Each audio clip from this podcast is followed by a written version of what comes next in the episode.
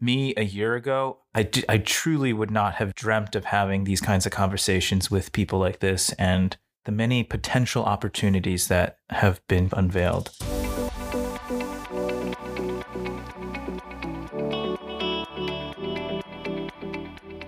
If you are a creative in the entertainment industry looking for inspiration and practical ideas about how to take the next steps in your career, you are in the right place. My name is Rebecca Doyle, and I work in film and television in Los Angeles. I learned so much from the ups and downs of the talented, innovative people surrounding me, and I want to share those insights with you. Join in every other week to hear the break in stories of people who overcame challenges and found unconventional avenues to pursue their dream careers in an industry that has no set path. Welcome to our first full interview episode of No Set Path. I am so excited for today's guest, and he had so much valuable insight to share, which is why this is going to be a longer than average episode. Brian M. Tang is an Asian American director based in Los Angeles. His original SWAT Samurai action short film, Kodama, will have its world premiere at South by Southwest 2023. His recent directing work includes projects for virtual production company Impossible Objects and Many Moons, a film shot on location and in real time in the path of totality of the 2017 total solar eclipse. Informing his director sensibilities are his extensive background in cinematography and VFX. Brian's DP work has appeared at the Telluride Film Festival, Cannes Film Festival, the Student Academy Awards, and on Netflix. We are covering so much good stuff today. Everything from how Brian made an original film that got into one of the most major festivals to how that film started getting the attention of the biggest agencies and production companies even before the film screened at a festival. And most important, how he got here, what steps he was taking, who he reached out to and how how he identified what values and stories he truly wanted to tell and found the right collaborators and what he did when things got tough. Let's jump into the interview. Brian, thank you so much for being the first guest on the podcast. Thank you for having me. So, the way that I like to structure this is to first talk about some things that you have going on that are really exciting, and then talk about the path that led you here. And then I have a fun time capsule segment I want to do at the end that someone can come back to years from now and hear about this point in your career. So, first of all, there's a lot of excitement going on uh, with your short film, Kodama. Can you give us the latest? I think at the moment of recording, we just finished post production. So we sent it off to the DCP company that will send it to South by. And South by is going to, you know, obviously screen it and it's going to be a great time. Uh, South by was such a big, unexpected uh, moment. I, I, I, I literally did not send it to any other film festival. I don't know if I told you that, but it, this South by is the only festival that I sent it to. And why is that? I think because I wasn't expecting this kind of film to get into a festival like that. Or Why? maybe maybe because we were still a work in progress cut at the time we submitted and there was still a lot left to be desired for the visual effects. But to their credit, they saw past that and uh you know, we're kind of reaping the benefits. I'm really proud of the film and I'm really excited to show it at South by though cuz it's it's come a long way and i'm i'm there's so many so many exciting conversations i'm having with people right now about the future of this project and what south by has given to me and to everybody who worked on the project is something to really kind of be proud of and showcase and to like hopefully bring onto what might be a future version of this And are you able to talk about any of those opportunities that are coming about from Kodama? I guess like a very recent update was that I signed with UTA, and this is all because they had seen a little teaser that I had uh, for Kodama, and the conversations kind of snowballed into like getting to know each other and how this could, you know, turn into a really fruitful collaboration. You know, I I- I think it's it's it's really early in the in the in the process right now, so I can't really speak to a lot of the details. And I'm I'm really new to this right now, so I'm very much in a learning state But man, it's really exciting to have these conversations because me a year ago, I, d- I truly would not have dr- dreamt of having these kinds of conversations with people like this and the many potential opportunities that have been kind of unveiled. So you said that they saw the teaser, I'm assuming as part of the announcement for your admission for to South by Southwest, is that correct? Right. Yeah. And you say that you submitted a work in progress. Was that same teaser that UTA saw the same one that you submitted to South by? The teaser was really just like a short sizzle of what the film was. It was basically a trailer. And I like I hadn't posted the movie movie anywhere yet because obviously it was still being worked on and but I, I felt like I had a responsibility to the people who backed it on Kickstarter to kind of give them something to kind of look forward to. Um, so I put together a little teaser, put it on the Kickstarter, and that little trailer got passed around a little bit. And I guess that's how that went. And for South by as well, I, I know we hear a lot from people that there is a lot of networking going on. There's a lot of contacting people that might already work at the festival. South by is so competitive. Was there any of that on your end, or were there additional resources that you were able to pull in, or did you submit the film as it was and with the trailer and um, just hope for the best? I mean, honestly, I'm not joking when I say that I really did not expect the reception I was getting from South by and like a lot of people who have now seen the film. And I guess this kind of speaks to like a certain stigma I had in my mind about the kind of film I was making. But truthfully, I just wanted to make a film that I really wanted to see personally and I didn't really think too deeply about film festivals. So as soon as we got the acceptance from South by, I suddenly had to like do all the research as to what that entailed. Cause I've never really been to a film festival uh beyond like let alone like South by, right? Like South by or like the big festivals like Sundance or Tribeca or all those things, right? Like those those festivals have been kind of like a untouchable milestone in the future of some even though distant- your work has showcased your cinematography Yeah. work which we'll get into in a little bit has showcased at some of those major film festivals Uh, yeah, I mean, it's. I guess it's interesting because I've I've there's a lot of new states of mind that I've been adapting recently, and one of them being like, oh, I am a director. I'm a full on director now, and I, I I say that even though I have directed in the past, like plenty of times, I would usually identify myself as a cinematographer first and then a director. And it wasn't until this past year where I was like, I'm going to really take like a little bit of a leap of faith in that direction, the director direction, and um, see where that goes. And, you know, I'm obviously really happy I did, but I wouldn't change anything about it either. I, I, I feel like I jumped into this direction at the perfect time in my life. You know, I still consider myself a cinematographer. I still shoot things. I should, uh, you know, I- I'm still, I'm still shooting music videos and shorts and, you know, features and whatnot. But this directing thing is very, um, very much a, a thing that I've been yearning for for a long time. And I don't think I could have done what I did with Kodama a year earlier. And yeah, it just kind of came together at the exact right time. because you also you were the director and the cinematographer on kodama right Yes, which is not recommended. um, would you do it again is that something No, I actually knowing what I know now and how it panned out. Like again, I don't I don't think that I would change anything. I don't regret what I did, but I do recognize that I probably should have brought on a DP instead of shooting it myself. But I know you when you started Kodama, you felt very adamant about doing both, and I know you've talked about in the past how you'd be interested in doing both, and there's some big directors that do. So what what changed? What changed was the the extent in which my brain was being split on set.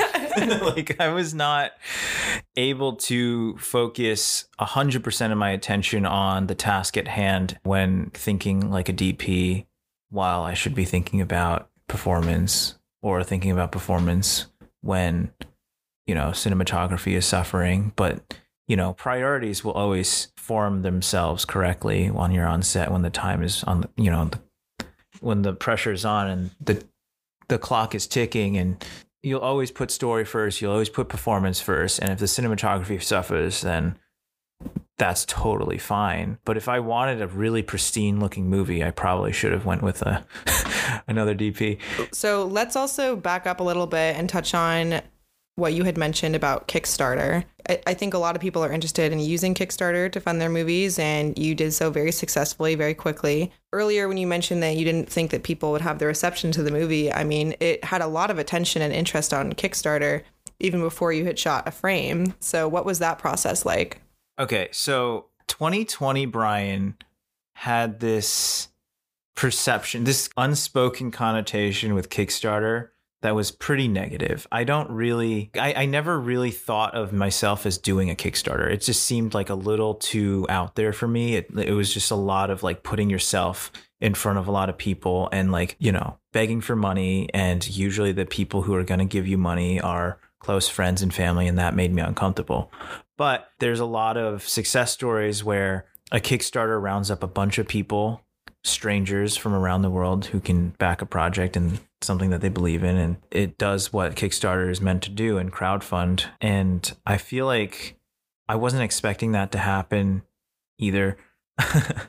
I just, I, I don't, I don't know. I, I think maybe I'm, maybe I'm a little like cynical in that regard, but I just couldn't understand why someone would give me money just based off of concept alone. So, in preparation for that, because I knew I had to do a Kickstarter in order to fund this movie, I took it on myself to like really polish the Kickstarter video. I, I saw a lot of Kickstarter videos, I watched a ton, very successful ones, but none of them were really like a super polished almost like trailer for the movie and i i felt like i just if if i was if i was going to ask the amount of money that i was demanding of people then i should really show them what they're buying into.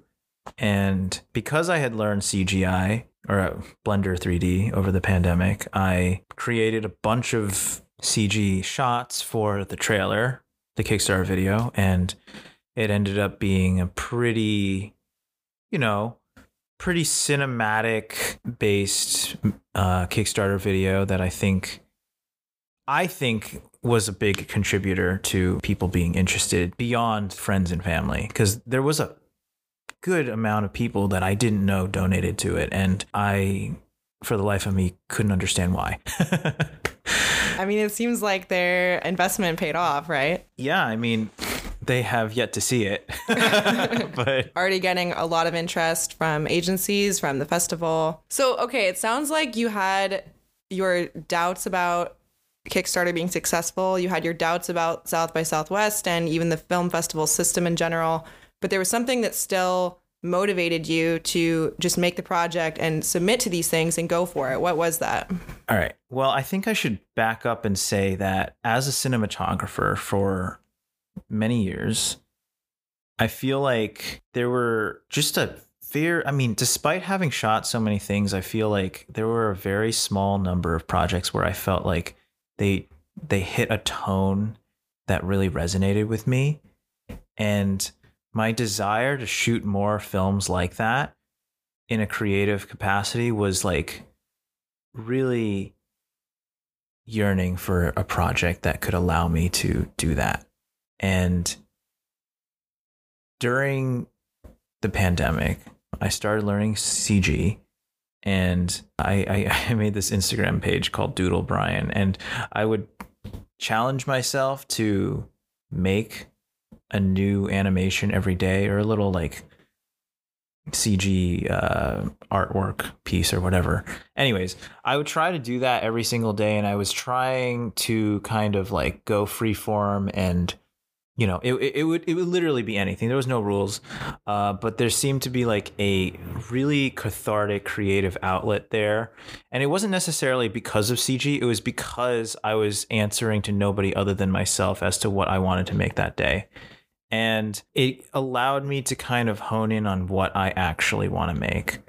Because maybe yes cinematography i have a very deep connection with because i love interpreting a director's vision and elevating it and creating something in that collaboration i, I really like that and i feel like i can, can be i can be a chameleon in that in that space so I, I don't feel bound by like genre or tone or whatnot but as far as directing and personal projects go i feel like I really only see myself making things in a very specific tone. And that tone, I keep saying tone, but the, the only reason I say that is because I, it's so hard to describe it for me personally. I just don't know if I have the vocabulary to other than to like make a movie and and show people what I'm talking about. And I think those little animations that I did every day kind of scratched the surface of doing that or scratched the itch of trying to articulate that tone to people but I felt like I needed a piece that wrapped it all into a nice bow, a nice story that cuz cuz the the cathartic aspect of like a fully formed and told story was like a part of that tone and I really needed that. And Kodama was kind of born out of A, really wanting to advocate for some sort of thing that I wanted to make that that really nailed that tone. And then B, I feel like Kodama was a a showcase for telling a story in the way that I wanted to tell a story, not just from a cinematographer's standpoint. And then when you were looking for that project, what about the source material of Kodama stood out to you or how did you select that? I it actually kind of started from a drawing that I was doing. I doodled on a piece of paper kind of like a mash up of traditional traditional samurai armor mixed with uh, a SWAT uniform. And that kind of snowballed into a lot of different like questions that I had in my head. I was like, why would this exist? If this was a thing in the world, why would somebody have a costume like this? What does this costume say about the world? And that kind of kickstarted literally a full year of research, digging through the internet about the samurai and not just samurai, but yokai and Japanese folklore and all the different things that I, you know, it just it just snowballed into all these different avenues of interest, and I kind of turned that into a rolodex of things that I wanted to put into the movie, and yeah, and then I just full year of just brainstorming how am I going to justify this world? And how am I going to make how am I going to world build this to the point where it makes total sense from every direction? And that it aesthetically aligns with the things that I want to make and that it tonally feels sound and how to and the hardest part was obviously finding the characters who can embody these costumes and why they would be in these costumes and why this is dramatic at all, you know? Um, and how can I dig even deeper and find something that I think is emotionally resonant that I can talk about in like the action uh, in the context of an action film? Because I think it's easy for me to say that I like making action films now, but prior to Kodama, I think I was still in a space of like I don't know if action is exactly what I'm looking at. I think action is like a part of the film, but I ultimately want to make something that feels very intimate and personal. And can I maintain that if I make this an action film?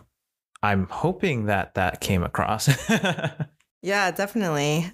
Okay, before we back up into earlier on your path, I do also want to talk about the casting process because I know you were able to tap your first choice for talent, which is not something that every director gets to do. How did you reach out to the actors that you wanted to work with?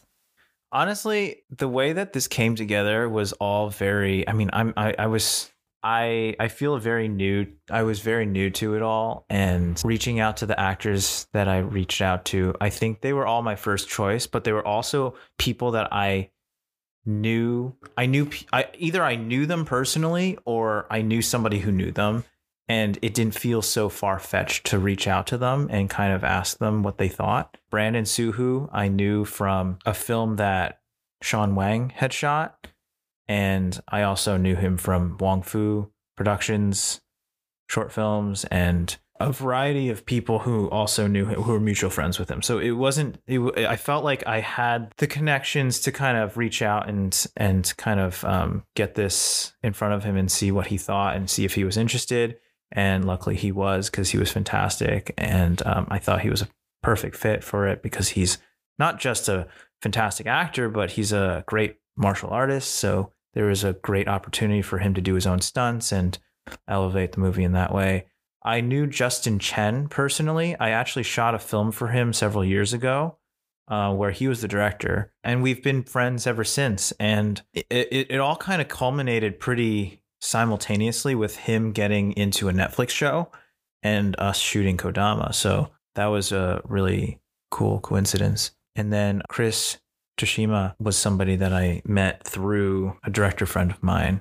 So yet another connection through another person. And the people that served as the bridge in these cases were people that you met during your time at USC in the film school and then subsequent projects meeting on set or Yeah, I I met them a variety of ways, but it's mostly through USC. Justin had gone to USC, so I met him there. The person I met Chris through, he he also went through USC. Brandon, I know well the the real connection I had that who introduced me to Brandon specifically was Cole. So I knew Cole through USC. Cole. Cole Bacani. Um, and I've shot a bunch of movies with Cole. So, and that was, that all started at USC. So that was kind of, I guess I could point all things towards USC, but at the end of the day, it was like just a lot of tangents from that, that world that all, uh, that still affect me to this day. Definitely. So I actually do want to back up and talk about USC, but I know that your path in the film industry started even earlier than that when you were a teenager, uh, or maybe even a little bit younger. Let's go to the beginning of your path. Can you tell me how you first got started in film and who you were working with? I usually think of this time period in my life, specifically like early high school, as the time where I started thinking about filmmaking um, started looking into stop motion, started getting my interest into moving pictures and holding a video camera and running around with friends and doing stupid things with a camera. And I kind of owe a lot of those early collaborations to, well, two people actually Josh Jackson and Faith Liu, who are still really close friends of mine to this day and we still work on things together. I just shot something for Faith that she directed recently and Josh had also done some VFX for Kodama back in high school. We were we were friends through church. We met through church. We we um we all shared this? Oh, in New Jersey. Marlboro, New Jersey. We all shared an interest in telling stories. We were very I don't know. I think we just had a, a shorthand immediately when it came to creativity and wanting to develop things and kind of dig deep and like explore the little like the details and the facets of what film could offer and we were very very stupid and naive and like run and gun back then but it was it was fun and i really i, I do I do think often about um, this is probably like 2012. We just kind of like dove into it and like were relentless in trying to make stuff all the time. What kind of stuff were you making? Um, we just we made little parody videos that we posted on YouTube. We made like action videos and all of these were like loosely written. I think we had the spirit like at the time like the YouTube landscape was like things like Freddie Wong and like Corridor Digital and like their they're like quote unquote cinematic like VFX like parody videos. And we were kind of in that same vein at the same time. Not that we had any like viral success. Well, you did have one viral success with a movie based off a video game, right? well it was like a trail it was like a 2 minute trailer that was supposed to make it look like Temple Run was going to be a movie okay I, I guess I take that back we did get a million views on that and at the time that was like groundbreaking for us. For any creator, you know, com- many creators still strive to hit a million views on a video. But yeah, no, I mean that was a really good time uh where I feel like we were just so creatively unhinged. you know, like we didn't have any reason to think that this was a bad idea. we had no reason to think that jumping on the back of a car and holding on to the edge of it with a camera on the other hand like it was a bad idea. We had no reason to think sneaking onto a battleship and filming scenes inside of it was a bad idea we had no reason to think duct taping things to the side of moving vehicles and i don't know. It was it was just a lot of do whatever it takes. You're talking about things that are maybe safety related but i'm sure you were also pretty uninhibited at that time about what other people thought right with right. experimenting no, that, i think that's the biggest part of it right? I feel like we had nobody to tell us that this was good or bad. It was just an unfiltered creative thought that we had. And between the three of us, me, Josh, and Faith, and and there was a few other people like Matt Prisvara and like Ryan Mullins, we had a bunch of people there who were just kind of contributing to this very creative community of sorts. In hindsight, I think that was just like such a blessing because I realize how rare that is at that early of an age, at that early of like anybody's creative endeavor into anything, you know, it doesn't have to be film, but like anything cr- uh, creative and anything collaborative. High schoolers don't want to be collaborative. They want to like, I, I, don't, I just, I just feel like the the the filmmaking process is one of collab uh, collaboration, obviously, and it's probably the most collaborative art form. And the fact that we were able to pull off the things that we did at the time was I just think was kind of a miracle because I don't know, it was just kind of a perfect storm of people to come together and puzzle piece their their personalities uh, together and work and make things and really feel proud of what they were making. Mm. Um, I think we all felt really proud of the stuff that we were making. Yeah, it was just a good time. And I, I often joke with Josh that we're just trying to get back to that 2012 year because we felt so uninhibited at that time. But anyways, I went off to film school and that all changed.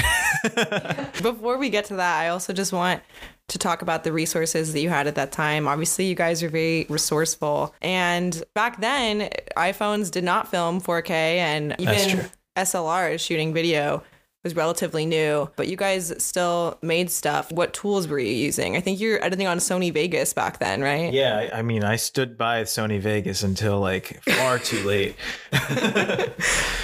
I was chastised by the whole school. Um, but anyways, I made uh, a lot of those things on uh, a Canon DSLR. I think at that time, and I, I also think it's a huge blessing that I got into filmmaking at the time that I did because that was the same time that the DSLR, quote unquote, the DSLR rev- revolution happened and video function was available on DSLRs. And suddenly everyone was able to get shallow depth of field with interchangeable lenses and shoot at a decent resolution digitally. And that opened a lot of things up creatively for me. I actually went to a film camp, I want to say sophomore year of high school. It was called Interlochen they had a motion picture arts. It was just for a few months. It was like two months in Michigan, and we would make. It was like a miniature film school. It was it was truly like an expedited 310 experience at film school or junior thesis film at film school and it was kind of cool. We we shot on uh, EX ones or something like that, and I thought that was like a big deal at the time. And then I had a DSLR also, and I was like, oh. The point is, the resources that I had, I was very lucky to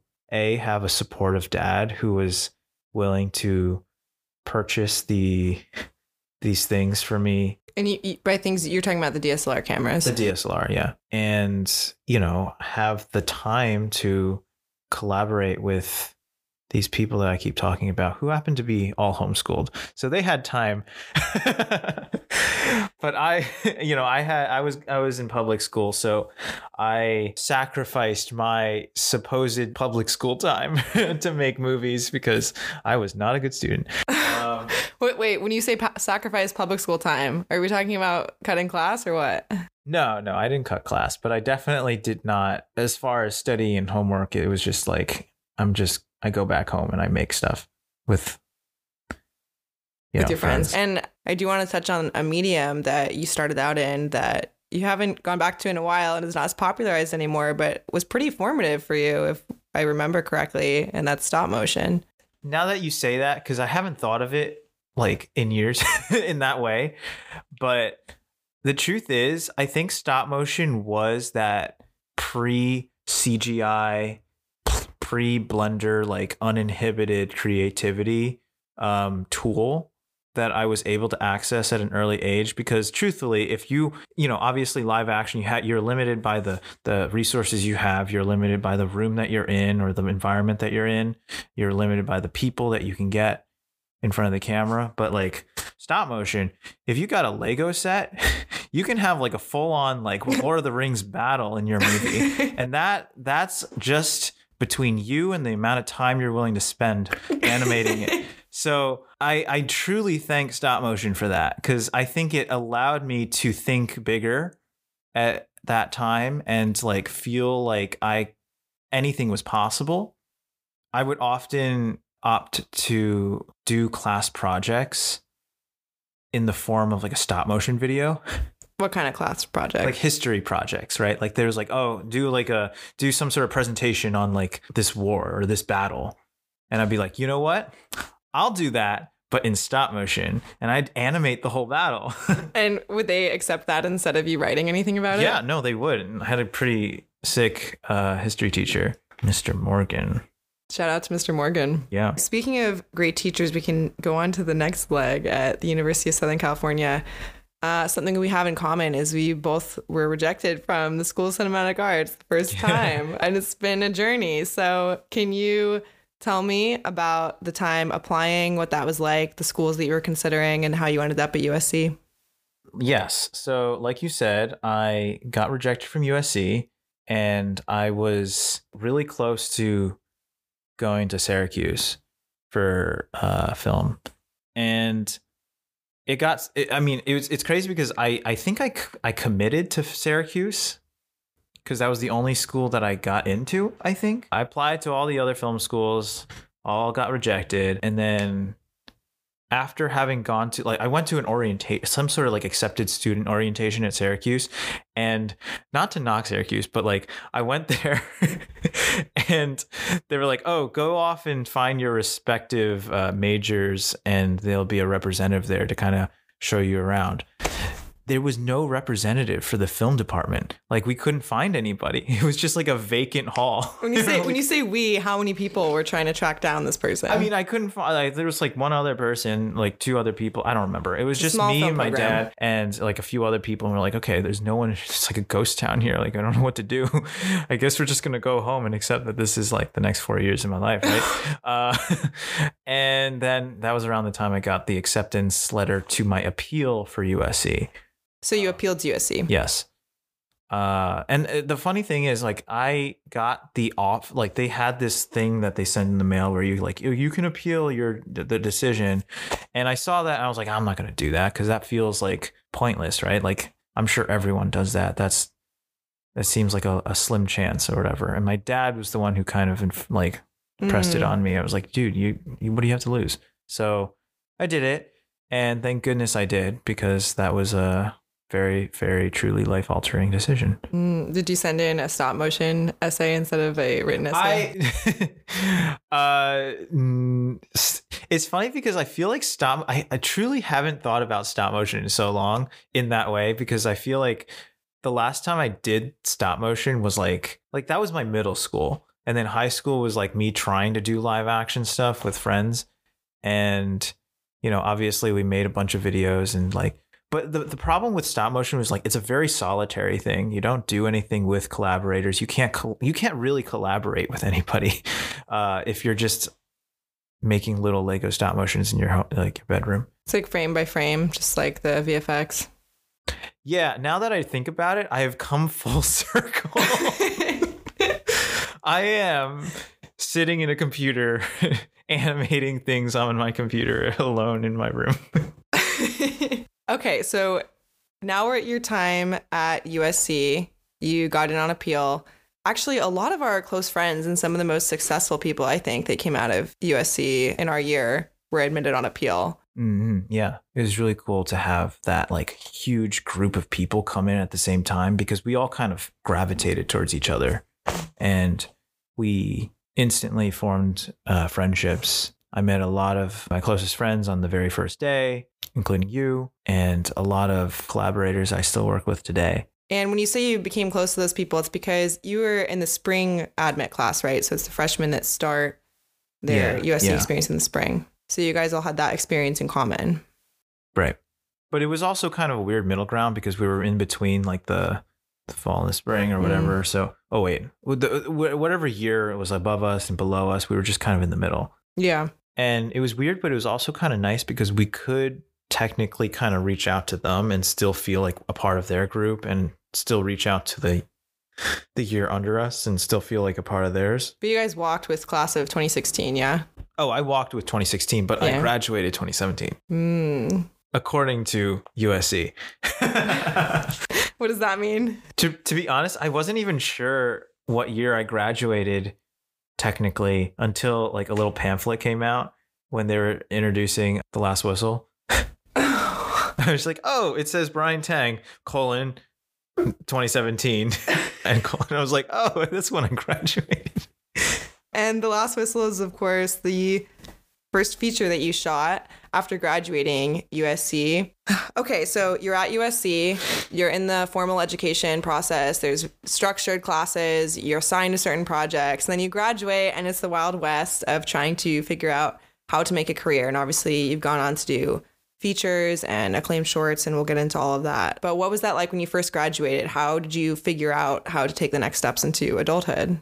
I didn't. I feel like I was, it was a weird graduation for me because I still had an extra semester to do. So most of my friends who were directly peers of mine had already fully graduated and I was still doing, you know, another semester and not fully in the freelance world yet. I was still, you know, obviously DPing and uh, shooting projects here and there on the side. But until I was actually fully graduated, I didn't really join them yet. The, the first film that I remember shooting after graduating officially was Under Darkness with Caroline, a friend who's a directing friend of ours. And it's a World War II film. It got the Sloan Grant, so it had a considerable amount of money.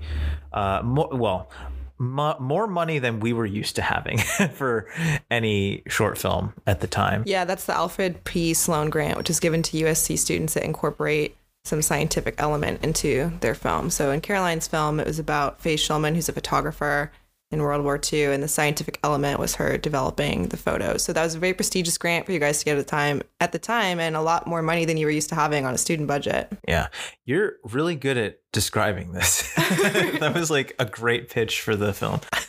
Thanks, Brian. Uh, that was a good time. I feel like that was the first time we worked with Panavision, the Panavision grant, uh, or at least uh, my first time working with the Panavision grant. Oh, that was the Panavision grant as well. Yeah, we got a Panavision grant. And the got grant, okay. Alexa. We had the, I don't know, we shot that on like I think super speeds or something. Just to inform anyone who's listening who might not be familiar with these grants, the Panavision grant is camera specific.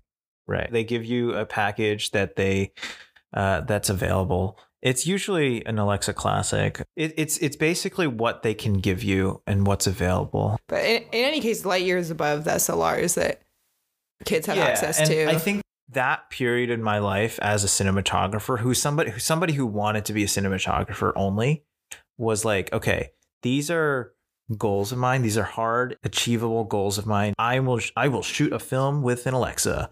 You know, I will shoot a film with this kind of lens. You know, those are things that I kind of put on my to-do list of sorts. And after having done those things, they didn't really mean anything.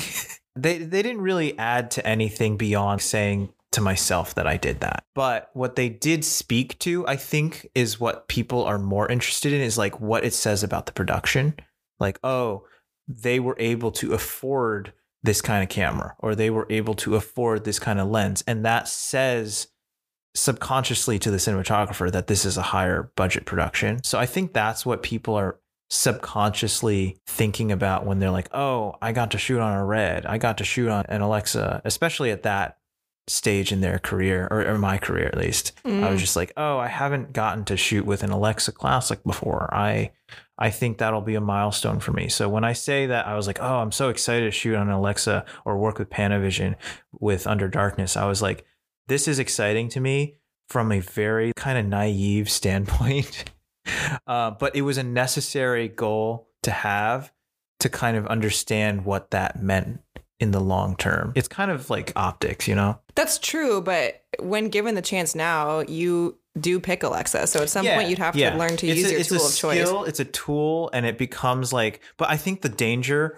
I, I, I guess I'm saying that my mentality at the time was, oh, the camera kind of determines the value of the Mm. cinematographer, and I was like, oh, I shouldn't do that. Like that. That's not the way to look at it. Like the, uh obviously the storytelling and the uh, the visual storytelling capabilities of a cinematographer is really what people are valuing their skills off of and not not the technical um or i mean like some of the technical but a bigger por- uh proponent of it is like can they tell a story visually Yeah, definitely. And I, I think proving your point, actually, some comments come to mind while we were at USC of people looking at things that we had worked on together and that you had shot. And a big thing that you knew how to use that was mind boggling for our peers was the Steadicam.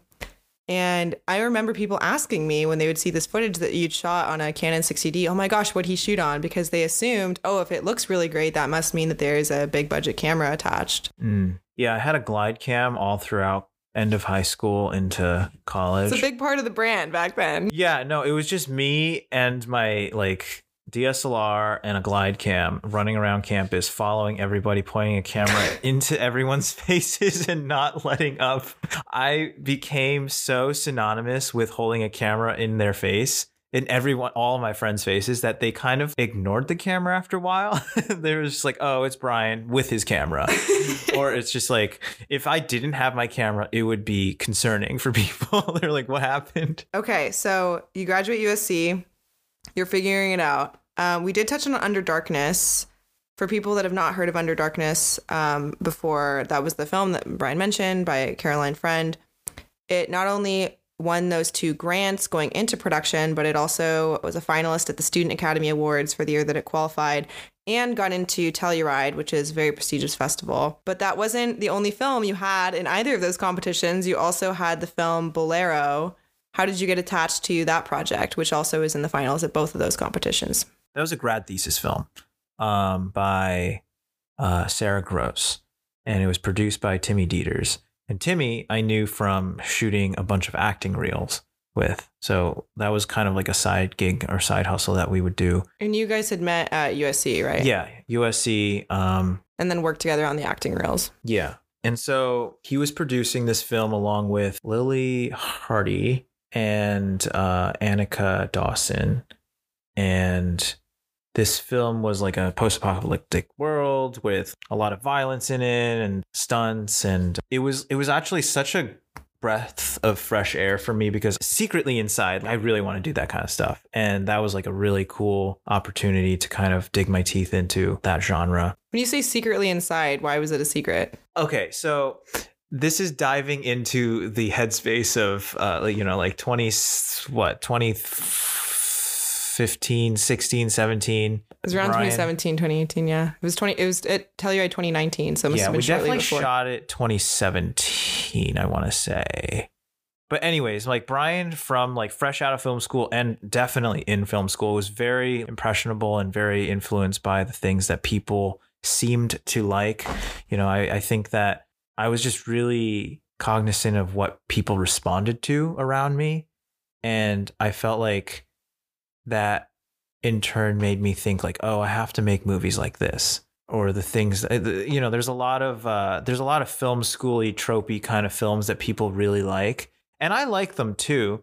But i i realized that my taste going into film school and coming out of film school kind of changed maybe not in the direction that was most inherent to me at the time if you asked me what kind of movies i wanted to make it was very different than what i would say now What would you have said then? This is this is almost cutting ahead to our time capsule portion, but we we'll we'll do a spoiler. What I, kind of movies? I think okay, it's hard for me to describe because I do think there's still a part of me that makes movies like that or wants to make movies like that. But they were very, very indie. They were very, very like thought pieces and like vibes.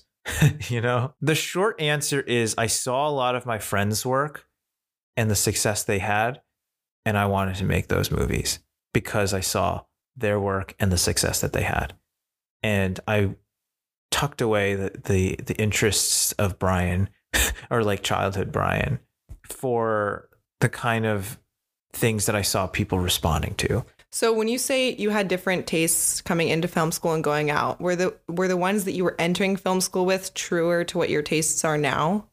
I think so, yeah. Yeah. So you I think I kind of came back to what I I really liked when, you know, like when I said 2012 was like the unhinged, unadulterated form of creativity. I think that again is just like a, a period in my life where I'm trying to kind of rediscover and articulate and advocate for those those instincts.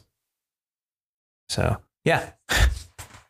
So that was Bolero. One film I wanted to also touch on before we get into your first feature is Many Moons. And the reason I want to touch on this is because it was such an insane idea that you had at the time.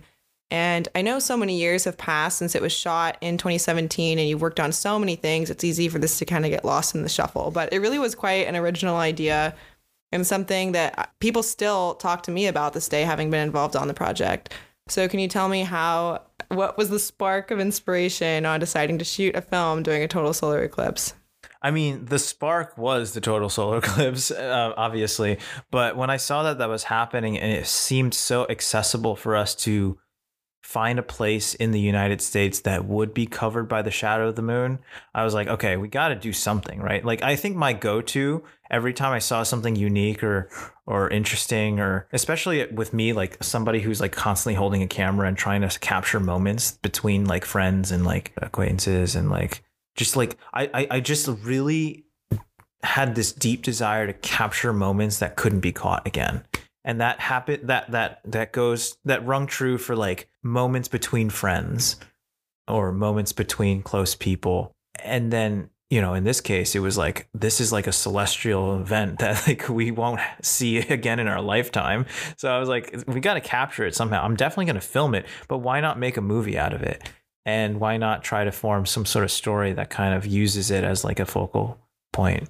It took a while to come up with a a story to hinge this solar eclipse on, but I had the help of Faith Liu, who uh, I had previously mentioned, obviously, who, who's you know one of my collaborators in, uh, in New Jersey, and uh, between the both of us, we wrote a script that I think allowed us to or at least my intention behind the film was to have a scene play out under the shadow of the moon, start fully daytime, go devolve into night, and then like come out daytime again, all as a oneer, and really drive home both on like a like a cinematic and thematic standpoint that this all was shot continuously, unbroken, and like in camera. And over a short period of time, for anyone listening who wasn't around for the total solar eclipse. I mean, I think I think it was maybe seven minutes, right? Where oh, the, no, it was two minutes. Two minutes, right? Yeah. So it, it was only two minutes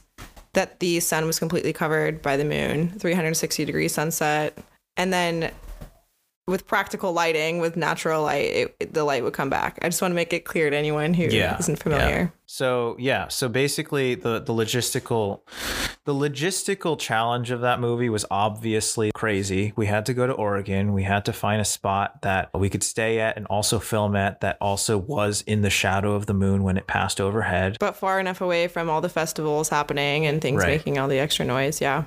And um you know, have the control that we needed to have the scene play out without a hitch. Um, and find actors who are willing to go on this crazy journey with us and also actors who were experienced enough to not buckle under the pressure of this one take wonder kind of thing and I, I, I feel like that that film still has like a special place in my heart because it it truly is the one time you can say in a movie scenario that there was no no take two, and an audience knows that there was no take two. Even with a oneer for like a narrative film, you're like, oh, this is so impressive that they did this all in one take. But you, you subconsciously are thinking like, how many takes did they do? This film, you know that they only did it once. And I think that's really cool. And if there was a world where I could do the same thing in the future, like with a bigger budget and like a uh, you know a more expansive story to kind of hinge on that, that I would be so down to do another. Would you want to revisit yeah, it? I would. I would revisit the concept of shooting a narrative thing under the eclipse with that intention. But I think that when I look back on many moons, I I I, I recognize I'm super proud of it. I am very proud of it. I think it's really kind of impressive that we were able to pull all of those things off. But I also recognized a lot of things that I learned from it. Mostly from a story perspective, I feel like the biggest thing that I learned was ambiguity is not suspense. A lot of I feel like a big thing that I realized about the movie after having cut it together and finished it and watched it like a bunch of times with a, few other people was like the guy for the first like majority of the movie, you don't really know what he's doing. and he's like on a mission, but you don't know what that mission is. And I feel like an audience is not going to be you can only hold an audience in like ambiguity for like a very short amount of time. So ever since then, I kind of found myself in a place where I'm like, it's okay to over communicate what what's to come to an audience because they want to be in on the the the joke, so to speak. Mm. Um, suspense comes from like the audience knowing something the characters don't. And I think that was like the flip that I realized I didn't have. Mm. Um, but anyways, that's a that's a tangent. Yeah, no, I'm I'm glad you're touching on those lessons that you learned from directing and which projects because I think often it's tempting to think you can learn all about directing just from watching other people's work or just from reading about it or listening to people speak about it, but yeah, there's there's something kind of irreplaceable about doing it yourself and having the idea and learning learning from it. But I also just want to touch on the actors really quickly because the through line of a lot of these stories that you're telling are that it was the strength of the connections before because I know originally you had envisioned this piece with more mature actors later in life and yeah. uh, the script was rewritten to accommodate younger actors who would basically be down to go on a, a two day Yeah. road trip and spend a day rehearsing in Prineville, Oregon on a ranch. And that was Jared Ryder and Sarah Molinar. yeah, great actors. They they were phenomenal and they were so down and they're friends of mine. So I I I had a lot of faith that they would be able to pull it off and they were great to be around. So I was just like it was an easy choice, but it wasn't easy when I had the initial idea of like wanting to make the film about um, you know, obviously people who are in their like just older actors in general. And it's it's harder, especially for like a no budget kind of thing. Like at the time, I I had no money. I didn't really have any way of like making a ton of money to kind of build up the budget for this film. I didn't even know what kind of budget this demanded. As far as like visual effects goes, I only knew what Josh was able to do, Josh Jackson, who is, you know, he does a lot of compositing.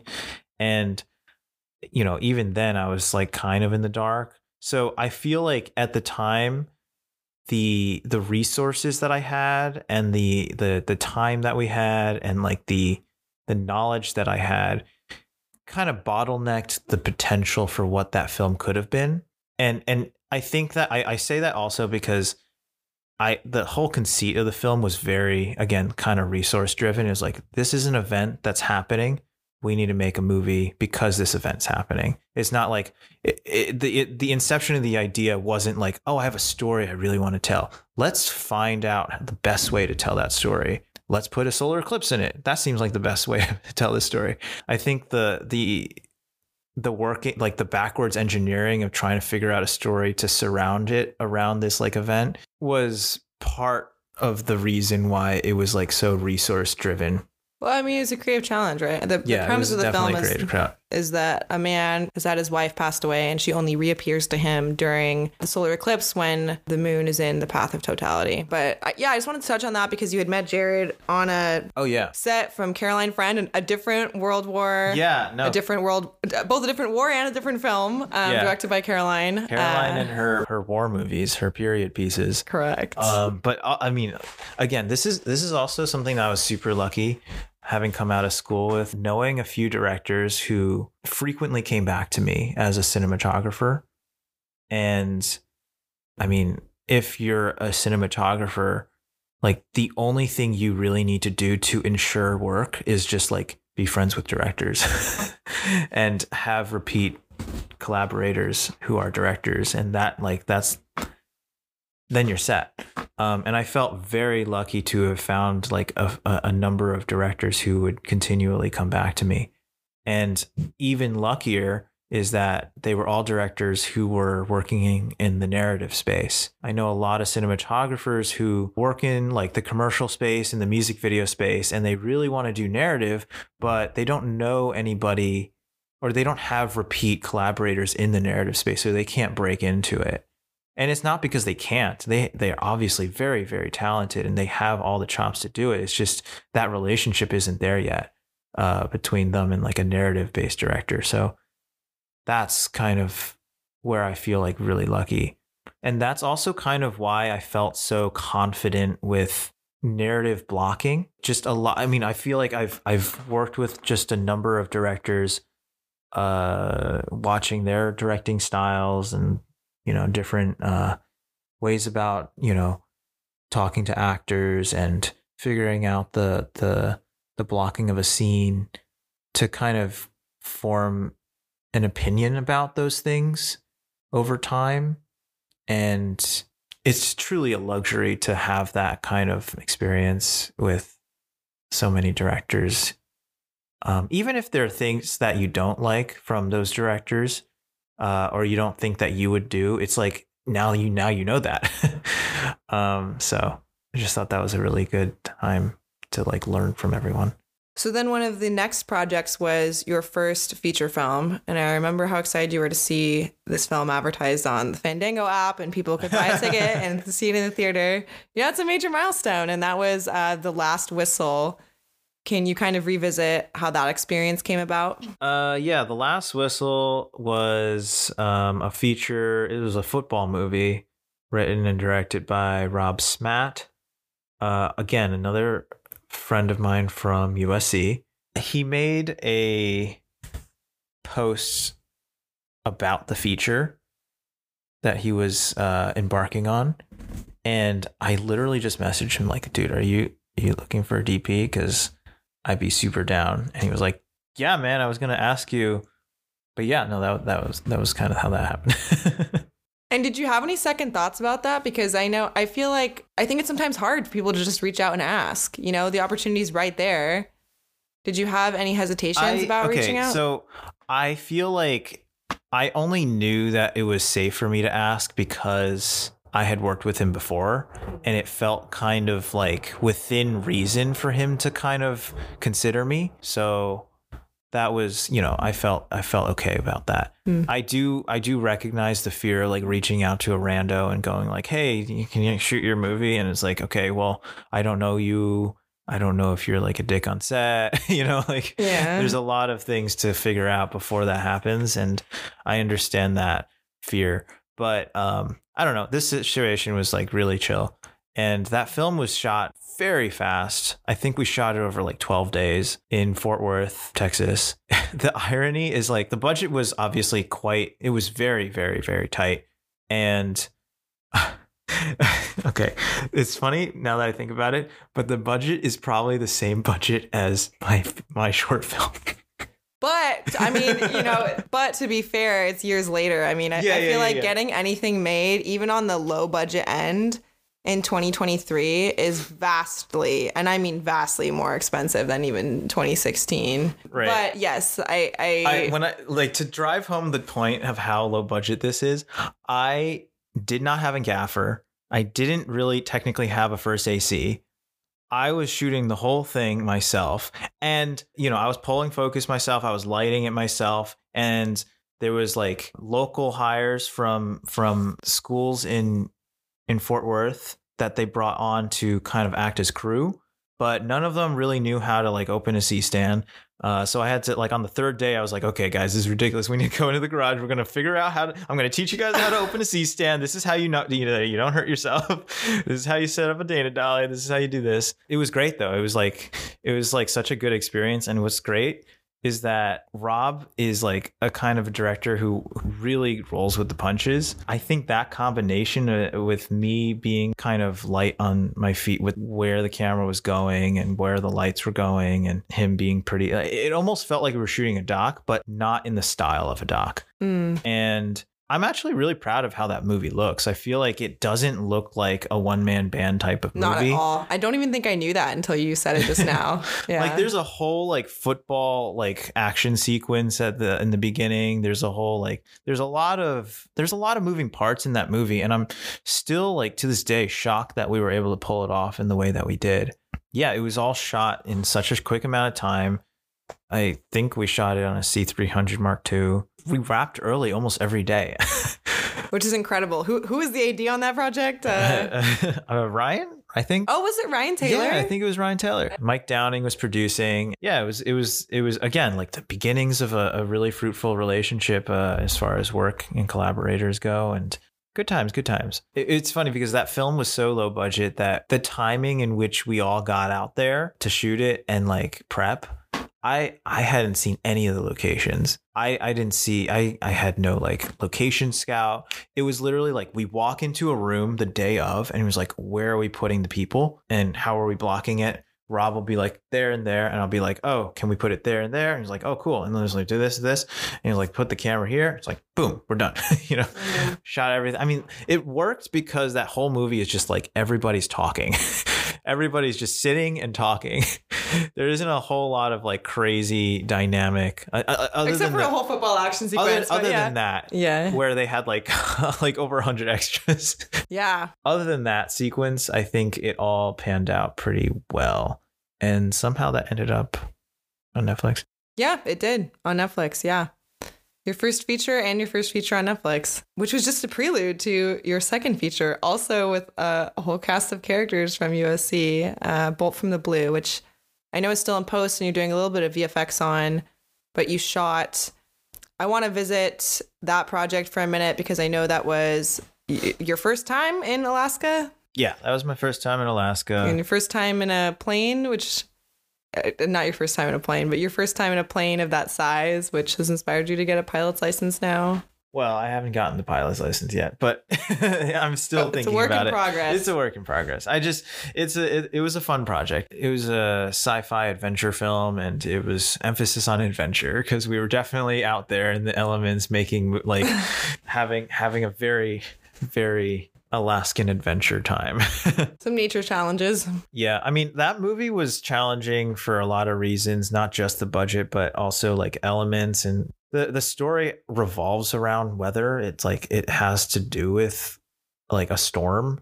And so like getting lucky with the the weather was like a very important thing. Hmm. And schedule wise, the plan was to have all the weather dependent scenes shot as close to the beginning of the schedule as possible. So just in case it didn't work out, we could bump it back and, you know, have a second chance at that scene Hmm. later down in the schedule. But man, we got really lucky with the weather.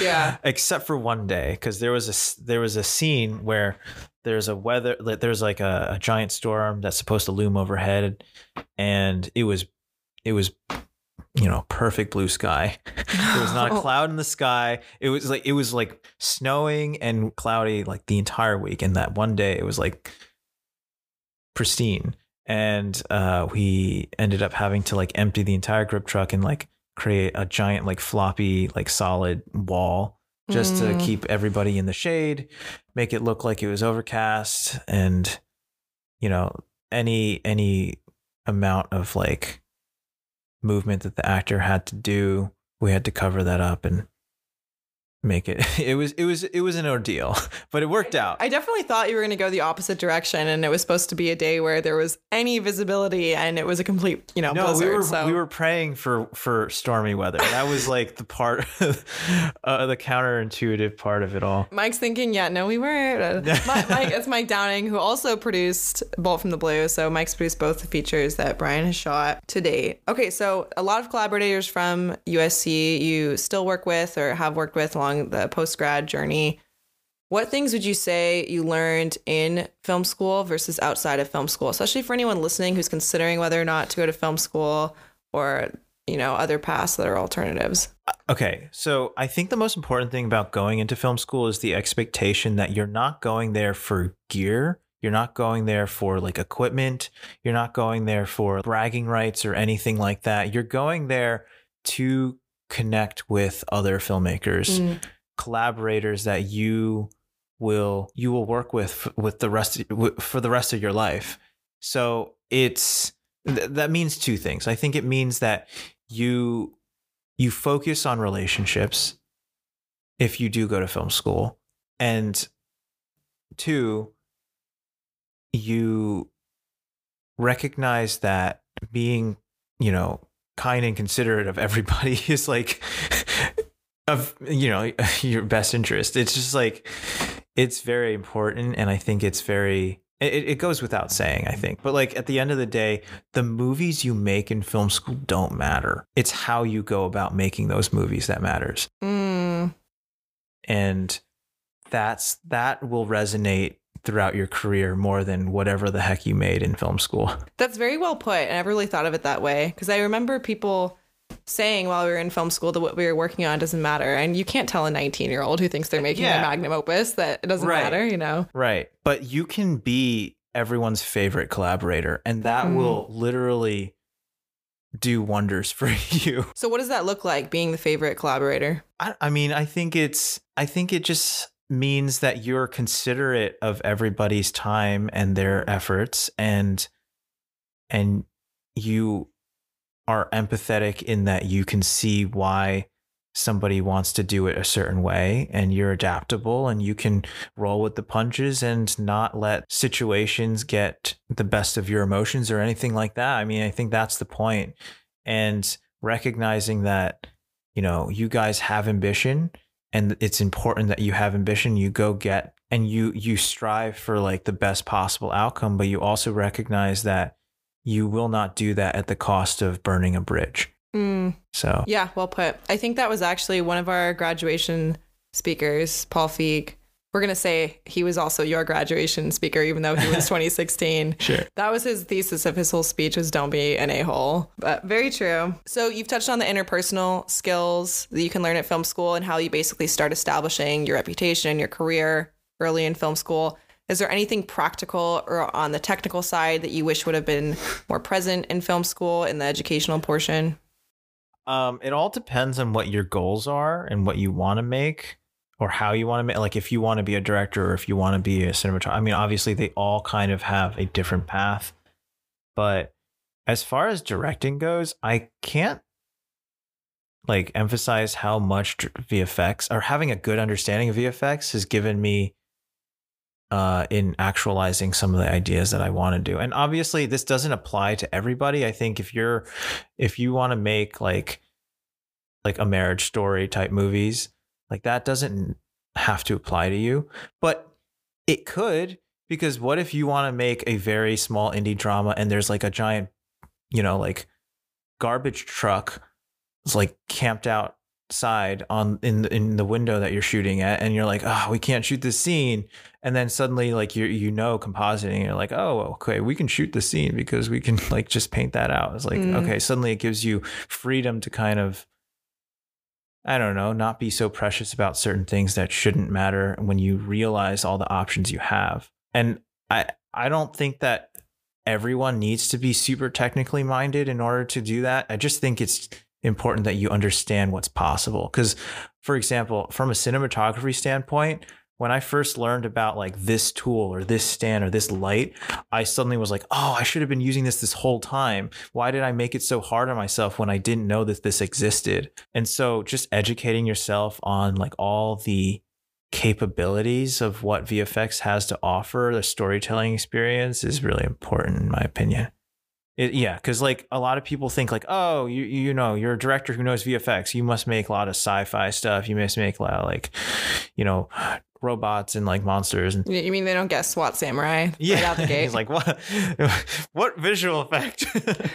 uh, no, I think uh, visual effects can apply to like this the most grounded indie drama. It can benefit you and give you a lot of freedom in the way that you make your movies. Because again, I think the goal is as far as directing goes, is like you have a vision, right? You have a vision for what your movie is ideally, but how you get to that vision is that's the biggest question mark. And if you're very resource dependent, you're you're going to be compromising your vision all the time because it's like, oh, you know, my vision was this, but we only have this kind of location or we only have this amount of time to shoot it or the sun's going down, we only have this amount of time before it's dark.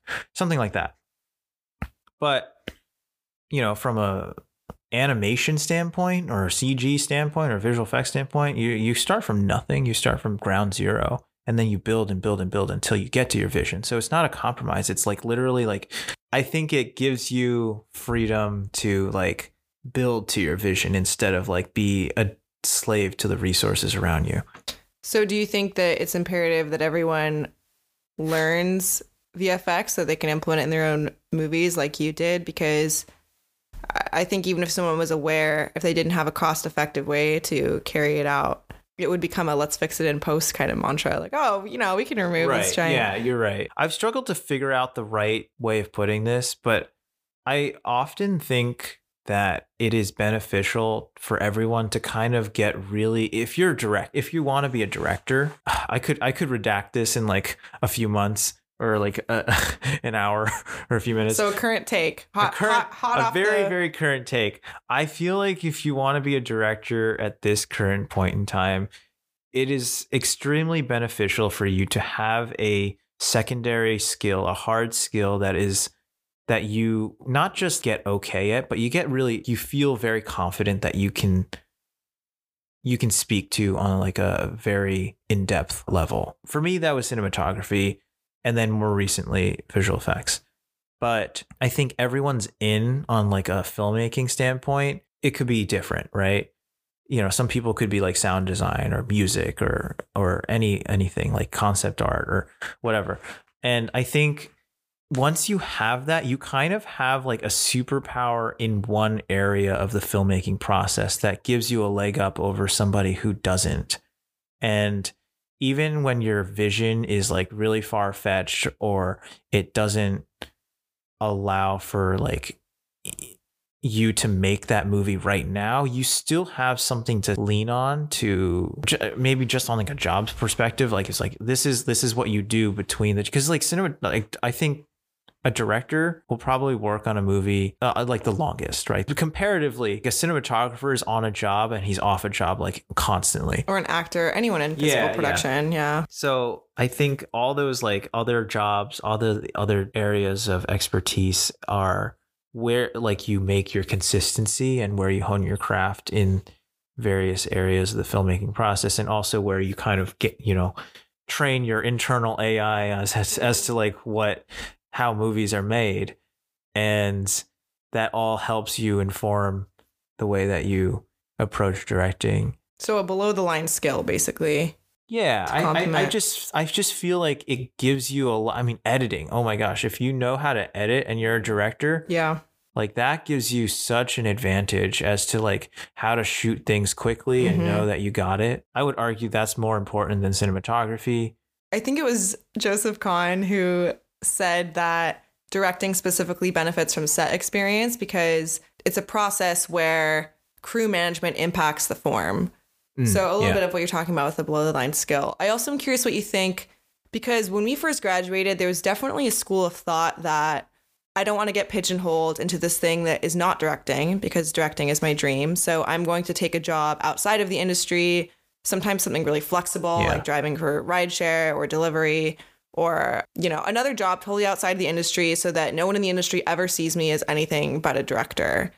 What do you think about that path compared to? I don't agree with that. I think the the fear is valid though.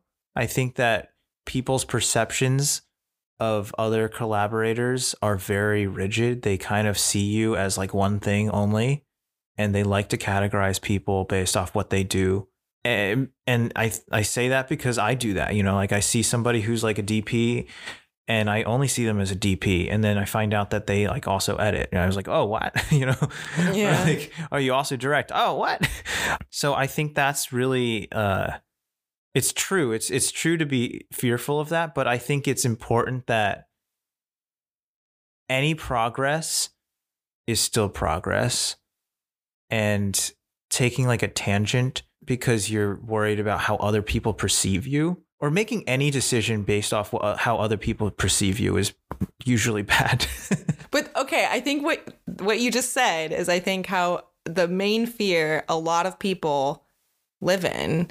I mean, I- think everyone does at times. Yeah. So how do you overcome that? Was there Um, okay, so I think I think it was also a fear of mine, and I can only say this now because it's like worked positively in my case, but I recognize that I I can't I, I'm only speaking to my own experience. I was a cinematographer for like what six, seven years and just doing that professionally with like I mean maybe six years. I mean, I'd know. say longer because you were taking paid gigs during school. Uh, sure.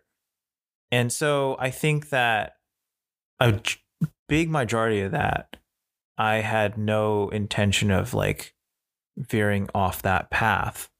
And so I was very okay with people just seeing me as a cinematographer. And right now, I feel like I'm in kind of like a weird space where I have broken that very long streak of having people think of me just as a cinematographer. And it was not that hard to change people's minds. What did you do? Well, just you just do it. You just make the thing, right? And and you do it now with armed with the experience you have as a as a cinematographer or whatever, a VFX artist, or whatever. And I think that's ultimately way more beneficial than worrying about how people see you regardless of what the work is. Like Mhm. the work should do most of the talking and how people perceive you, the branding that you have around you, like the the kind of whatever you you dress yourself up as. I don't personally think that matters as much. Yeah. Yeah, solid advice. But yeah. I will say, if we want to get like very specific about it, say like directing or DPing. I but I think even more so directing. Again, I, I feel very lucky to be in the position that I'm in right now. But like I'll speak I'll speak to this on like a cinematography standpoint, right? Like music videos will get you more music videos. Commercials will get you more commercials. A music video isn't gonna get you like a narrative piece, I think. And, and, you know, in the same way, like a narrative piece doesn't usually give you a music video. So, but how do you get those? How do you jump those like those thresholds? And I think those are circumstances where you just need to invent your own opportunities. And if those, it, it's it's just a bigger leap if you're like ride sharing or like doing a job completely out of the industry and tr- suddenly going like I want to jump into like narrative versus like somebody who's been working in music videos for a long time and jumping into narrative. It's just like a smaller leap. Hmm. And even if you're not doing exactly what you want to be doing, I think it's adding to the ease in which you can do what you want to be doing. All that was just a really, really long roundabout way of saying uh, I don't think you have to worry about being pigeonholed in a certain space. You'd be surprised how people, how quickly people are willing to adapt to your new identity of whatever you are or whatever you're telling people you are. Well, you also had Impossible Objects um, presenting you as a director at this transition as well. Right.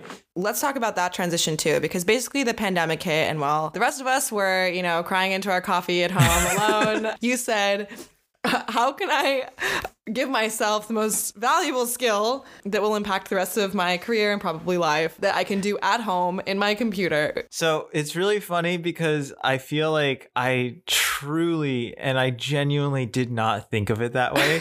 I was just like, you know what would be really fun to do? I'm just gonna, you know, see what this program's all about and I had no intention of seeing if that was going to I I think the most I thought about it was like, oh, this would be great if I wanted to like paint out a sign that was in my shot that I was in a project that I was DPing.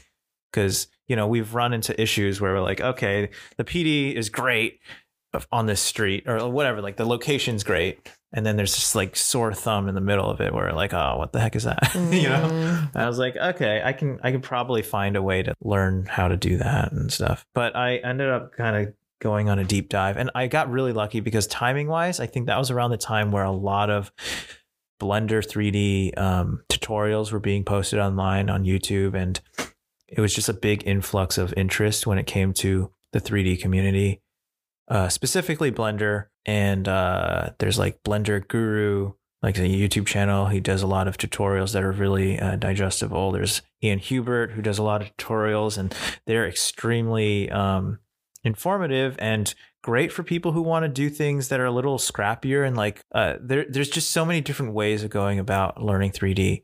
And I just got lucky and found the people who are making uh, tutorial content that was like very in line with the stuff that I wanted to make.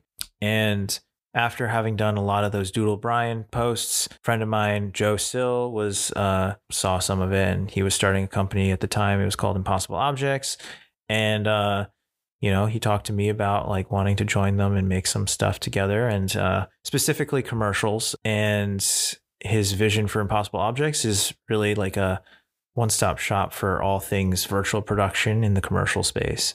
And so, so you're on their director roster at Impossible Objects. Uh, yeah, I mean they they they've turned into a full blown production company, mixed reality kind of production company with a bunch of directors that they frequently work with and uh, yeah i'm one of those people and they're doing some really cool stuff on like volume stuff like volume stage work and uh, a lot of unreal engine based stuff mm. which is ironic because I, I work in blender mainly but i think unreal is Unreal and Blender work hand in hand in the sense that Blender is a place where you build assets and Unreal is the place where you render and like place assets.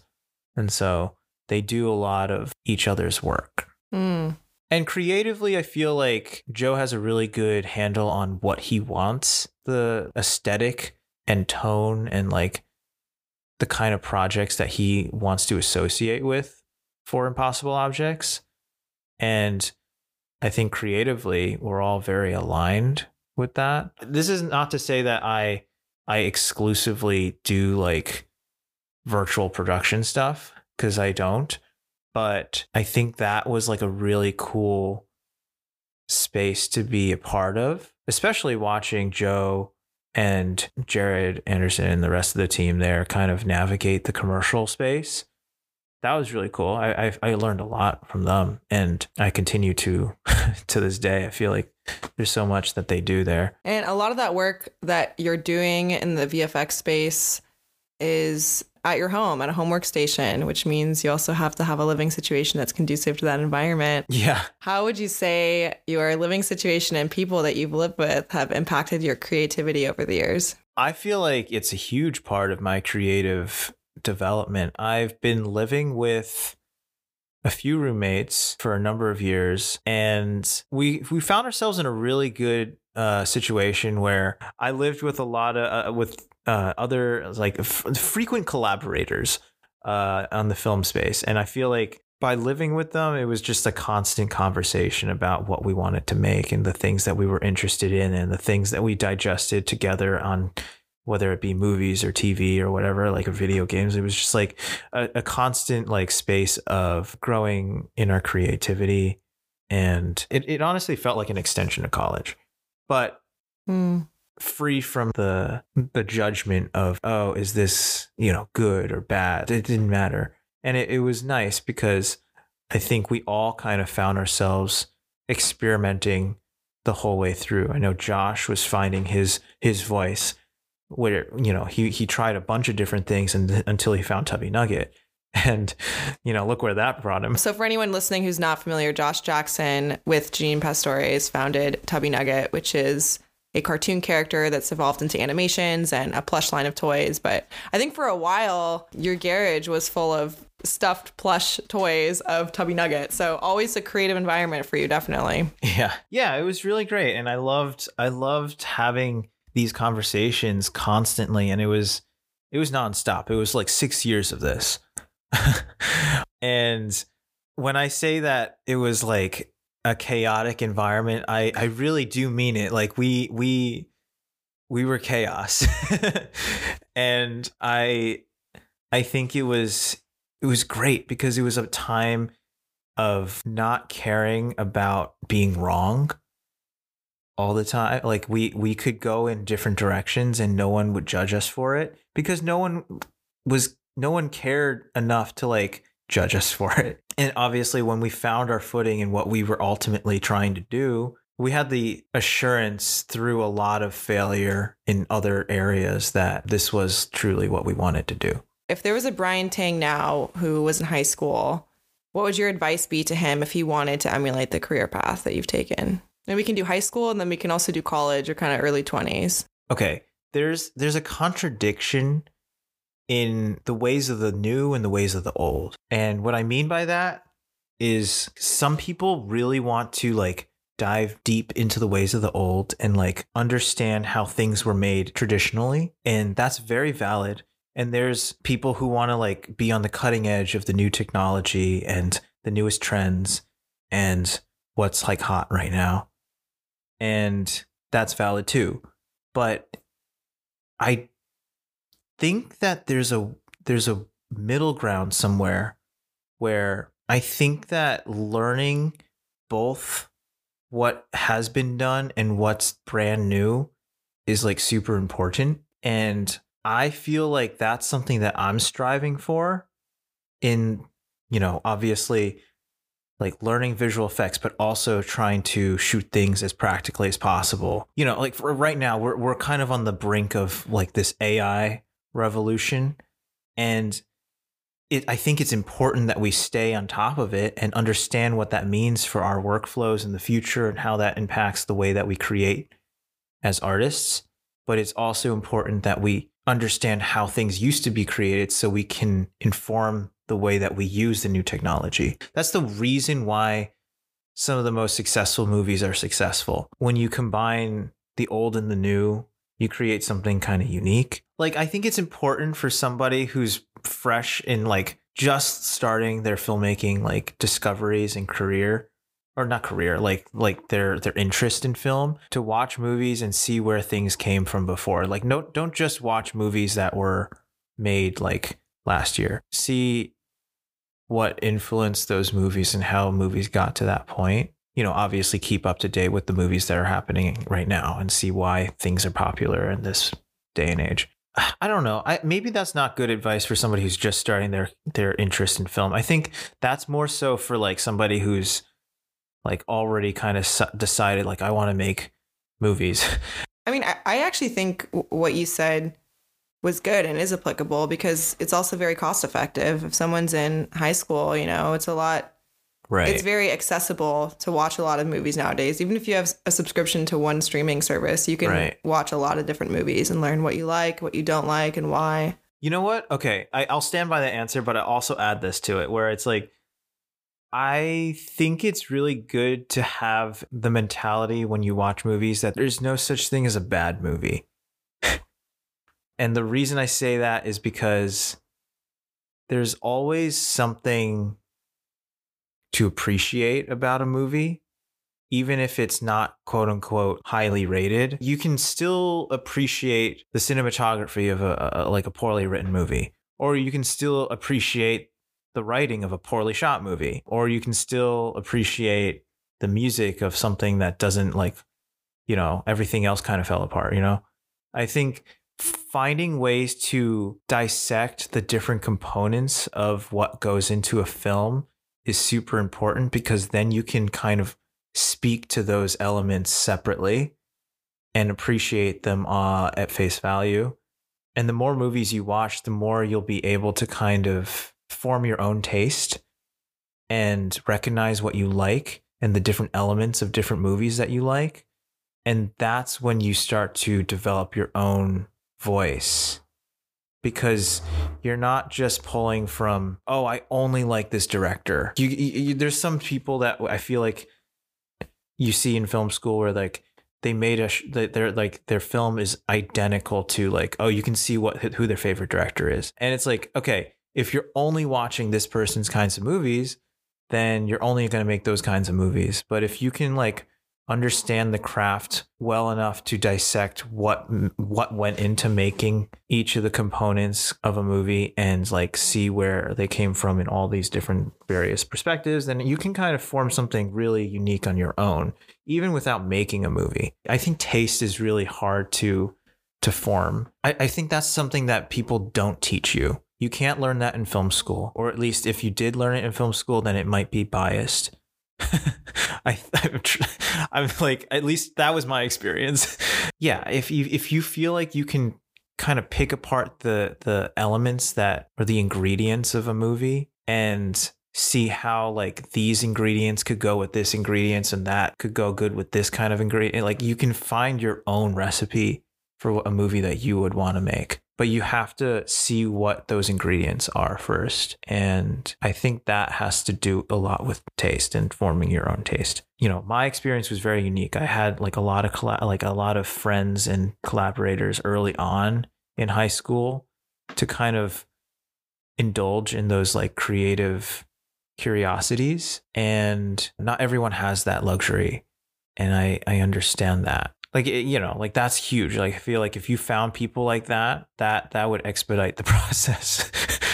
Because then you're you're being forced through the experience of making a movie to pull apart the different elements of making it like what goes into a movie. But by watching a movie and trying really hard if you don't have access to like making your own movie or like collaborating with people and like doing that firsthand then getting really good at like picking apart what different ingredients that went into a movie is like pretty important.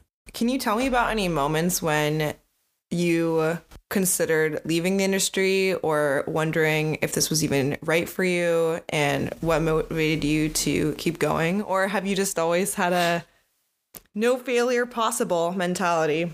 Oh, yeah. No, uh, that's not true at all. I, I know, I, I definitely felt like there was a number of times where I was feeling really, yeah, just really deject, dejected and not really sure where my career was going. Um, it was obviously particularly difficult right out of film school. You know, they they usually tell you like say yes to everything so that you can gain the experience and gain the uh, the network and gain the exposure that you need in order to jumpstart your career. And so saying yes to everything means saying yes to everything that doesn't pay you or doesn't pay you a lot. And making money at, fresh out of film school is difficult and it takes a lot of luck, it takes a lot of perseverance, and it takes a lot of long, difficult overtime uh, days on set and sustained effort. It's just a really long, sustained effort. And there's not a very clear light at the end of the tunnel. Those were often tough days, but I think the most difficult days were definitely where money is really low. I got like a few dot like I got like five dollars in my bank account total and I like can't even pay for the next meal and somehow I have to make next month's rent or something like that. You know, you don't have a job lined up or something like that. And I felt pretty confident that jobs would come when they needed to come. That was again a big luxury on my end. Only really possible when I when you have like a hard skill type of job like cinematography. Like you'll always need a cinematographer to shoot a movie. Short answer is when money ran low, things got pretty difficult, and I was definitely being encouraged by the family to like seek out different careers or something. Mm. So then, what was the motivation that kept you going? I think my mentality fresh out of film school was pretty much the main problem. It was like things will work out. Is that is that a problem though versus being no, overly it's, stressed? It's, it's a good thing to have to a point. right? Like when you're behind on rent and you're still saying like things will work out and you're like landlord's like looking over your shoulder going like excuse me? What did you say? You have to be proactive about finding ways of making yourself marketable i guess in in a job space particularly out of film school. I don't know i think a lot of people use social media to kind of market themselves in the film space. Not everyone has to but like it's pretty easy to do that as a cinematographer because it's like a one-to-one like indicator of like oh the image looks good. Yeah. that must mean they're a good cinematographer. I feel like for a producer that's a little harder because it's like okay what part of this was you or something? Yeah, or sometimes the most logistically complicated shoots are not the most cinematic, you know? yeah. So i understand I, I feel like cinematography got really lucky in that regard. But i guess it's also similar to the whole comment about film school it's like you it doesn't always have to be like oh this is like the world's greatest movie it's just how you went about making the movie that like makes people want to work with you Yeah. Okay, so you have had periods where you're facing financial challenges and the future is unclear, and people in your life were suggesting that you might want to try something alternative outside of film, but you didn't and you stuck with it. Why? I, I mean i just couldn't see myself doing anything else Yeah, there it is. Yeah, I don't really know. Yeah, it's it's kind of just like that for me. I don't know. Okay, now I want to get into our time capsule segment. Basically, a big goal of this podcast, beyond just sharing practical experiences and individual stories, is to provide us a, a time capsule of your time and what you're up to and what your interests are, because it's so interesting to listen to podcasts of directors and, and creatives much later in their career and hear about the early phase of their career before they were doing a lot of interviews and hearing what they were thinking about at that time or maybe just what they'd forgotten like stop motion club. So so we're going to do past present and future. So for past if you could talk to yourself five years ago and think about what you were concerned about five years ago what would you say? Uh, stop worrying about trying to check off the box of shooting on a techno crane. Um, but you'd also tell yourself you you do shoot on a techno crane though don't worry. No, yeah, like, like I've literally, I, I regularly shoot on a techno crane now. yeah. But the the irony is like that's not the uh the end all be all. There's so much more that you can like hope for it's not like that's like the pinnacle of your success as a cinematographer is like oh i got to shoot on a techno crane i can die happy now like that's not that's not that's a pretty sad existence what about 10 years ago? Because five years ago, we're looking at 2018, we're a few years out of college. 10 years ago, you're just starting at USC. What would you say to yourself? uh so 10 years ago Mhm. um I don't even know if you would have known what a technocrane was at that time. So, No. Um, but I I would say the same thing I would still say to like literally myself right now where I'm like just be yourself and don't feel any shame for it Mm, because I definitely, you know, I definitely really wanted to fit in in film school. I definitely wanted to like the same things that other people liked. And if I liked something that nobody else liked, I was like super self-conscious about it. mm. Okay, so moving from past to present, what is your favorite song right now? My favorite song. I wouldn't be surprised if this is a film score that you are listening to well, okay. I, just because it's like it was a temp song, it was like temp scored into Kodama. I'm just thinking about like there's a song called "Goodbye" in the Arcane soundtrack. Hmm. First of all, I really like Arcane, um, and that song plays at a really pivotal moment in the movie. I mean, in the show, and it's a good song. So That's Goodbye from the series Arcane by Ramsey. What is the best movie you've seen in the last year? it's a split between Everything Everywhere All at Once and Top Gun Maverick. Mm. Great choices. Which one do you think will win the Oscar? I have no idea, but I hope everything everywhere all at once does because I am so very much rooting for the Daniels, everything that they do. Mm. Um, actually, they came into our music video class at USC to to to give a talk back in like 2015. I don't remember. Right before they they did Swiss Army Man, they were super cool. I very much enjoyed their conversation. Shout out to the Daniels. What food or drink item are you currently obsessed with? I'm constantly drinking boba. I don't know if that will change in five years when we revisit. no, yeah. But Uh, I don't. I think. Wow. Now that I think about the um five years from now, Brian was like, "What is he doing?" we'll, we'll check in. Don't worry. we'll check in. the year is 2028. Who is playing James Bond? they will put Idris Elba in a time machine so that he can be young enough to play James Bond because everyone wanted him to play James Bond by popular demand. And I think he'd be a really cool fit, but I think they were trying to find somebody who um, fits the role, but also could play it for the next like 10 years. Mm. So that's probably, I think that's the reason why they weren't going for him.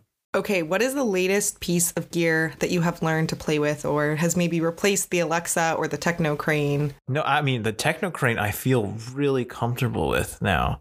And it's actually a tool that I'm really Okay, so when I first started using the Technocrane, they were on these music videos for this artist named Guy Tang. And since then I have shot what like 26 or 27 music videos for this guy. Wow. Each of them like a good majority of them we use a Technocrane on it. And so, um, initially, when we first started using the Technocrane, uh, we would hire an op to, you know, operate the wheels.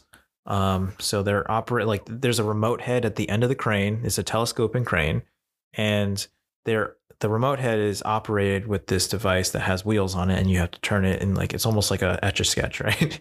um, but it's like big weighted wheels that you have to turn, and like you can program how quickly it influences the camera and stuff like that. But um, it is kind of like it's like it's based off a gearhead, and so if you get good at a gearhead, you can get good at like panning the camera around and you know following the action really easily. But the skill in order to get good at a gearhead is quite an acquired one. Like you can't just like go up to a gearhead and like learn it in like half an hour. You have to like practice. And after 26, 27 music videos, I am quite confident with the wheels now. and I'm really proud of that because um, that did not come easy. That is definitely a skill that um, allows you to work on bigger projects because it entails that you're working on projects that can afford like techno cranes or like whatever. So that would be the latest piece of gear that you like to play with. The Alexa 35, the brand new ARRI camera that came out, um, is phenomenal. And it's literally impossible to clip anything in the highlights. We actually used the Alexa 35 for a couple setups on Kodama. I know uh, a friend of mine who's he got sent the camera. He got sent a prototype and he brought it onto our production to kind of use it as Wow. a testing ground for the you know gathering footage and finding things to put into the ARRI reel. Are those shots in the movie? Actually, no, they're not. but um, it was a cool. It was a cool uh, experiment to see the differences between the newest camera, the newest Alexa, and the Alexa Mini that we were using, and the differences were actually quite noticeable.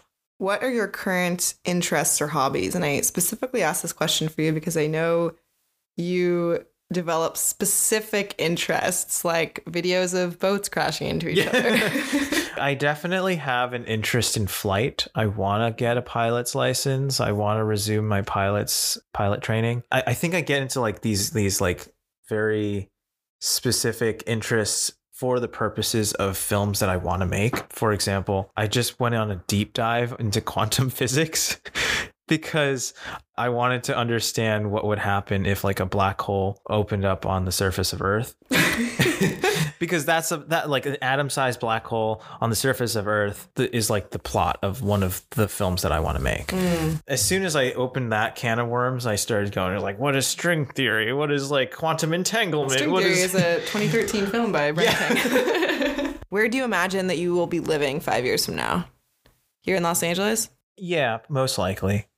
But I if I have a pilot's license by then, I would like to think I use it. Who are your dream collaborators?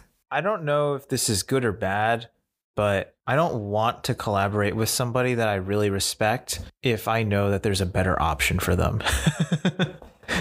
I I, feel like we have to throw that mentality. out. Who, who, who are you to decide that there's a better option if they have asked to work with you? Well, okay. We are kicking this mentality right no, now. this is true. I I take that back. I think that's a good mentality to have if you didn't get chosen for a project because then you're able to say, you, you know, the best person got chosen and I want the best for that project. But if someone mm-hmm. chooses you, who are you to say that you're not the best person for the job? Hey man, shoot for the moon, right? So, so who would be some collaborators that you'd like to work with? I just want to have a conversation with Chris Nolan. I don't have to work with him. I just want to have a conversation with him. And if it was on set behind the monitor, you wouldn't complain. I, Like, There's the Jake Gyllenhaals of the world. There's the uh, the Christian Bales of the world. There's the uh, I feel like uh, there's so many people that I, I feel like just starting to name people is just like oh I'm gonna forget some pe- somebody. Mm. But uh, no, I think there's a lot of really great actors out there that that I would want to work with. okay, last question. Five years from now, what do you think you're going to be looking back on in terms of what happens with Kodama? I would want to feel like I put my best foot forward in trying to make Kodama into a feature. I don't want to like assume that everything went according to plan, you know? But I think the biggest thing for me right now is that as long as I feel like I did my best in are trying to articulate and express myself as a director, that's all I can hope for. And it, it doesn't have any bearing on like the actual product, like how it came out. It's just like, did I try my hardest to like make the best possible movie I could? Then that's all I can hope for. Brian, thank you for being our guest today. Where can people connect with you online? My Instagram is b underscore tang. Awesome. Well, thanks so much for this conversation. It definitely went a lot longer than anticipated. So I appreciate you taking the time and sharing your story with other people. I definitely hope others can learn something from your experiences. And I'm also looking forward to revisiting this in the future and seeing what predictions were true and how your interests have changed and your career has advanced since the time capsule. So thank you. Thank you. This was uh, this was fun. Here's a recap of some key takeaways from my conversation with Brian. One, while tools and toys can help the look of a film, your value as a collaborator really lies in your ability to tell a visual story. Two, there is a difference between ambiguity and suspense. The audience wants to be in on the joke of knowing what the characters don't. Three, being kind and considerate of others is not only the right thing to do, it's in your best interest.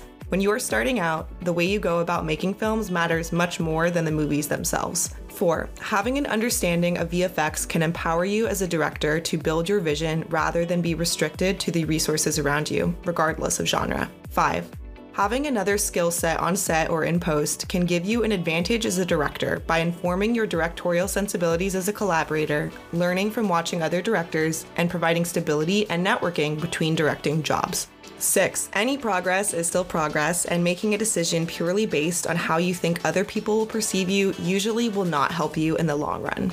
Seven, watch new and old movies with the mindset that there's no such thing as a bad movie. There are always good components to learn from, and the things you don't like can not only teach you, but inform your taste and shape your voice. And eight, if you are worried about being pigeonholed, create your own opportunities and let the work do the talking. Thank you so much for listening to this episode of No Set Path. If you enjoyed this episode, please feel free to rate it and share it with a friend, especially if you can think of someone who might benefit from the knowledge that was shared here today. You can keep up with the podcast on all social platforms at No Set Path Show or on the website at www.nosetpathshow.com. Thanks so much for being part of this community, and we'll talk to you soon.